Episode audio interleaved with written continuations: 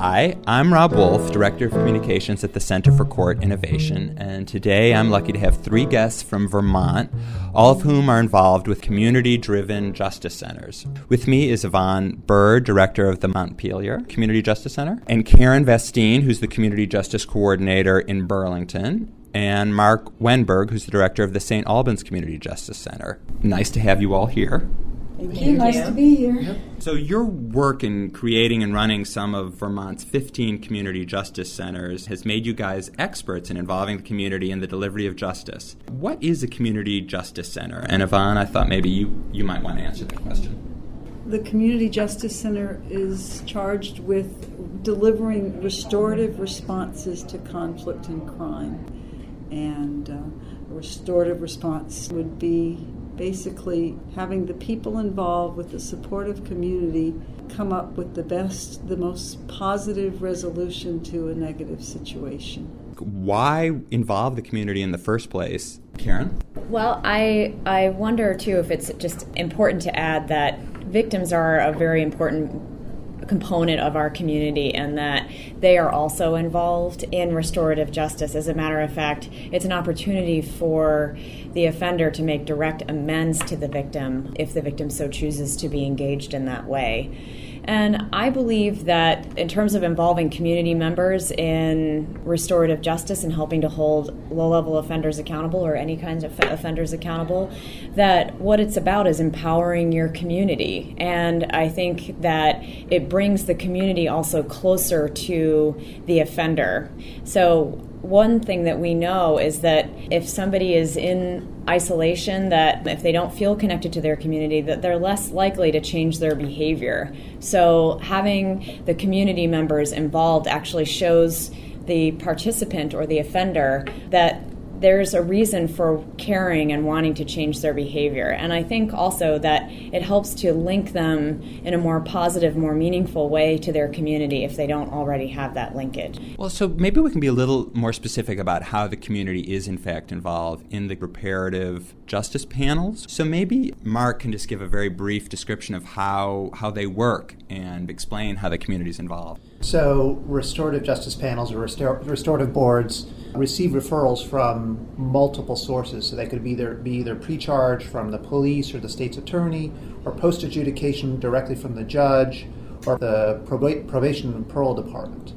The reparative panel, restorative justice board, is volunteer driven, volunteer led, although there are staff present at the meetings in most cases, where working with the offender and if the victim wants to participate, the victim as well, identify what happened, who was affected by what happened, how were they affected, what do they need for the harm to be repaired, and whose responsibility is it to repair this harm, as well as what is this person going to do so that something like this doesn't happen again.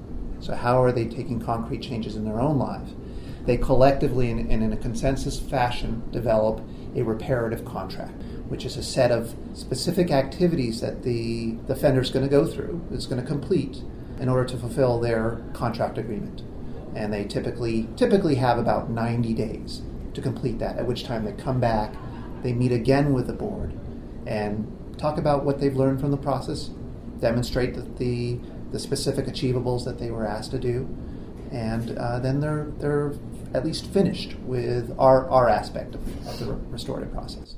And what's a typical sentence? I suppose it depends on the offense. It's not so much a sentence as, as an agreement. Often it involves perhaps a letter of apology, or perhaps a project that helps them to get a better understanding of how they affected the other, the, the either them, the victim or the community. Uh, sometimes the victim will specifically ask for something that they need from the process. Sometimes it's community service, it could be a creative project as well that taps into the offender's creative abilities. And are these all low-level offenses, or are they do they cover the gamut? I guess it, it depends on how you define the offense. Post-adjudicated, we have people with DUI two, sometimes DUI three, which I think is a pretty serious offense. So when you say post-adjudicative, they've already been they've been found guilty in a court and then as part of their uh, sentence, sentence the, judge, the judge orders that they participate in a reparative process. And, and in my mind, there's a big difference between a sentence, which is punitive, and going back to your community and talking with sometimes the victim, other affected parties, and, and people from your community about what you did. When you go through the court process, immediately you become the defendant, and that's what you vigorously do is defend yourself. Uh, either I didn't do it, unless you can prove it, and if you can prove that I did it, well, it's because of you know this, that, or the other. You know, I was drunk, or I, I needed it, or you know. So the actual effect of what you did and what was wrong with it, and the people that you hurt, never even comes into the conversation. So if you end there with that sentence, the person has stayed pretty disconnected from what was wrong with what they did and often come out of the criminal justice system considering themselves a victim of that system and, and mostly concerned about how they've been impacted by the punishment, by the court process, whatever. And so it's a very different look at the offense when they come to the um, reparative board. What is the commitment you're asking from the community members who participate in this? How often do they show up for a panel? How much time does it take? And how long do they usually stick around? in terms of their longevity on in participation on a panel. So this is Karen. We actually are the busiest justice center and because of our caseload, we typically have 6 to 8 panels of 3 to 5 community members meeting every week. And generally, at a minimum, that's a two and a half hour commitment every week. Wow. So that's in Burlington, which is the largest city in Vermont. Right. That's in Burlington. And I think Mark and Yvonne have a much different expectation of your volunteers. So. Our volunteers for Reparative Board are asked to come to a, a two hour meeting twice a month. We schedule new cases for an hour and review cases for half an hour, so we could have two new cases or a new case and two reviews. And sometimes, if we're backlogged, we'll ask people to do a little more at a meeting, but that's what's typical. And and in terms of longevity, we have one person who's been volunteering on a reparative board since uh, 1997, 98 and most people stay a long time. I'm speaking with Yvonne Byrd and Karen Vastine and Mark Wennberg, who are all involved in community justice initiatives in Vermont. Let me ask you, it sounds like a big commitment, and I wonder where does the enthusiasm and the interest come from that people are willing to uh, make this commitment to what sounds like a potentially difficult and challenging, and in the case of the Burlington boards, somewhat time-consuming commitment. Does anyone want to want to take on that question? Um, I'd be happy to. Okay, um, since we also asked the most of our volunteers, so I think that what's interesting about Vermont, I don't think it's just unique to Vermont, but because of the scale of Vermont, you know, there's about 625,000 people in our state. And so the scale of Vermont really lends itself nicely to participatory democracy. And I believe that that is very alive and well in Vermont. Um, we still have town meeting day, which is where a lot of decisions are made in local, munis- local municipalities. And in uh, Burlington, for instance, we have something called neighborhood planning assemblies, and those are specific groups that inform our city government since we're a little bit too big to have town meeting day. And so I think because, in part, of that this history steeped in um, citizen engagement that we see a lot of interest in this opportunity to have a direct impact on the criminal justice system and then also what's happening within city government. And then on top of that, many years ago, we had a commissioner of corrections, John Gorczyk, who we really credit with bringing restorative justice practices to Vermont. He really saw this as a way to keep offenders in the community and also uh, to keep the community safe and as a way of really empowering our community. And so, is Vermont just this ideal of community involvement everywhere you go? The, the birth of the Justice Centers might, might have been the brainchild of a few key figures but it's become much larger than that now. Uh, and I think that, that that has helped to institutionalize what we do. Yeah, and in terms of are we all singing kumbaya and holding hands in Vermont, uh, the answer is no. I mean, in Burlington and I know in many other communities, we're challenged to figure out how to diversify our um, participation in government. I know that in Burlington, we've spent a lot of time focusing on how to engage non-white, non-educated individuals, uh, you know, in in government, and and that's also true for our Justice Center. Is that we would also like to to continue to diversify our applicant pool.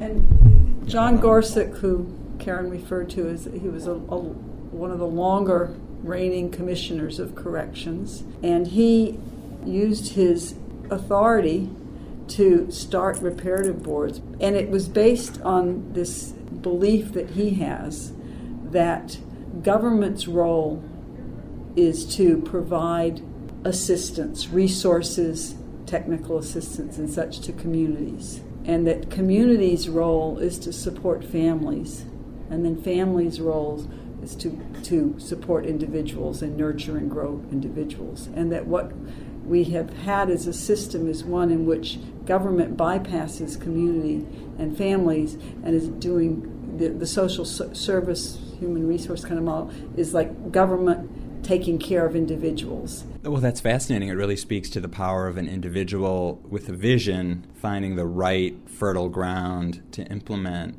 his vision. I thought I would just ask you one more question. If any of you guys have any tips for people who want to explore some of the models outside of Vermont, what advice might you give someone who doesn't necessarily have a visionary leader or a culture, maybe, of civic involvement?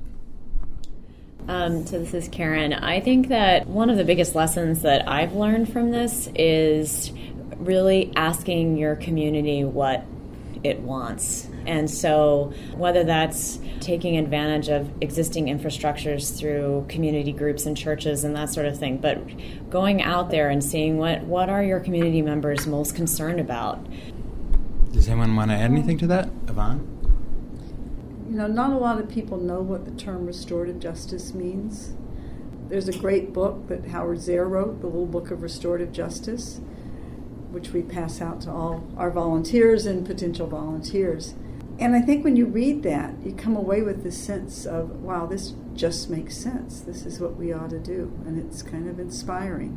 So maybe uh, disseminating that information in the community is a, is a helpful prelude to the conversation. And I do think having a champion at a high level is uh, pretty important. That's, so that's Howard Zehr. How do you spell his last name? Z E H R. Great. Did you want to add anything, Mark? Uh, only that I think even in communities where there aren't community justice options, there are a lot of organizations that are doing work that there is potential alignment to. And so it wouldn't be so far afield from them to adopt some of these practices with some institutional support uh, to begin doing this kind of work. Great. Well, I want to thank all three of you for taking the time to speak with me today. I really appreciate it. I've been speaking with Yvonne Byrd, Director of the Montpelier Community Justice Center, Karen Vastine, the Community Justice Coordinator in Burlington, and Mark Wennberg, Director of the St. Albans Community Justice Center. I'm Rob Wolf, Director of Communications at the Center for Court Innovation. For more information about the Center for Court Innovation, you can visit our website at www.courtinnovation.org. Thank you for listening.